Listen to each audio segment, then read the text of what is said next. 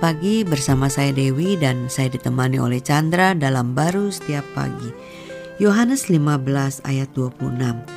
Jikalau penghibur yang akan kuutus dari Bapa datang, yaitu roh kebenaran yang keluar daripada Bapa, ia akan bersaksi tentang aku. Wah ayat ini kan istilahnya seperti uh, mengatakan kita kalau kita sudah dipenuhi dengan roh kudus atau roh kebenaran itu pasti kita selalu bersaksi tentang Tuhan Yesus gitu. Jadi apa aja yang kita bicarakan selalu uh, ada unsur-unsur Tuhan Yesus gitu ya. ya sebenarnya sih uh, lebih mendalam ya, uh, bukan sekedar hanya perkataan, tapi hidup kita ini sebenarnya hidup sebagai saksi Kristus kan. Hmm. Dikata Roh Kudus turun, kamu akan menjadi saksinya Dia.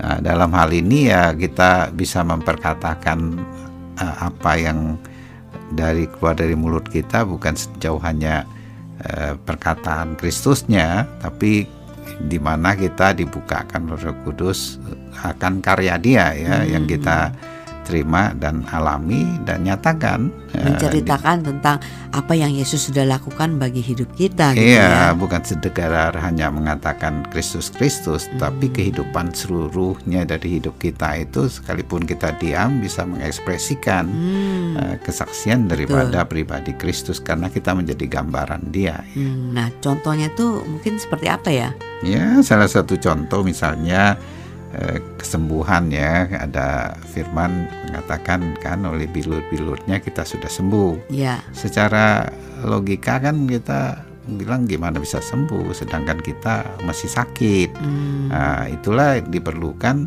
Roh Kudus kan membukakan melihat bahwa sebenarnya eh, merefer kepada karya Kristus yang sudah menebus hmm. segala dosa dan masuk penyakit kita kan hmm. nah, dan dia sudah memberikan kesehatan dia nah, di kita bukan dari apa yang kita harus lakukan A atau lakukan B tapi sudah diberikan melalui Kristus nah, kita membuka hati kita kita percaya nah, waktu kita percaya ya tentunya ada dorongan dari Roh Kudus sebagai satu respon kita sudah menerima dari kesembuhan itu. Hmm, jadi istilahnya waktu kita mendengar atau men mengalami satu kesembuhan, kita percaya bahwa itu bukan karena uh, apa yang kita lakukan atau kita uh, kerjakan atau kemampuan kita gitu ya.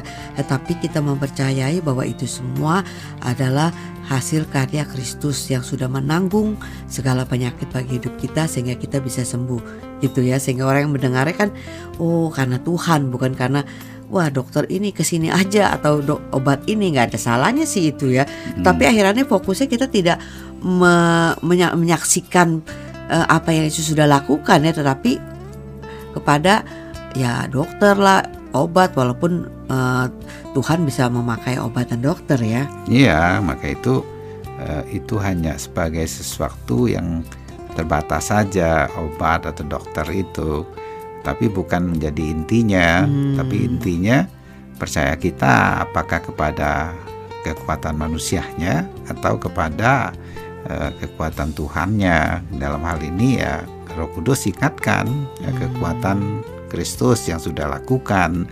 Nah, kalau kita mendasarkan kekuatan manusia ya terbatas ya. ya kita nunggu sampai sembuh baru kita berasa seakan-akan baru sembuh uh, secara fisiknya uh, tapi udah uh, datang lagi kadang-kadang lebih berat lagi kan tapi kalau kita melihat dari Kristus uh, yang sudah lakukan dan percaya kita sudah bisa menikmati kekuatannya, kedamaiannya, walaupun ya, roh itu tentunya bisa mengarahkan kita untuk pergi ke dokter kah, atau kita harus lakukan B kah, hmm. C kah, ya, sudah menjadi sesuatu yang ringan aja. Berbeda banget ya, iya, amin. Ya, amin.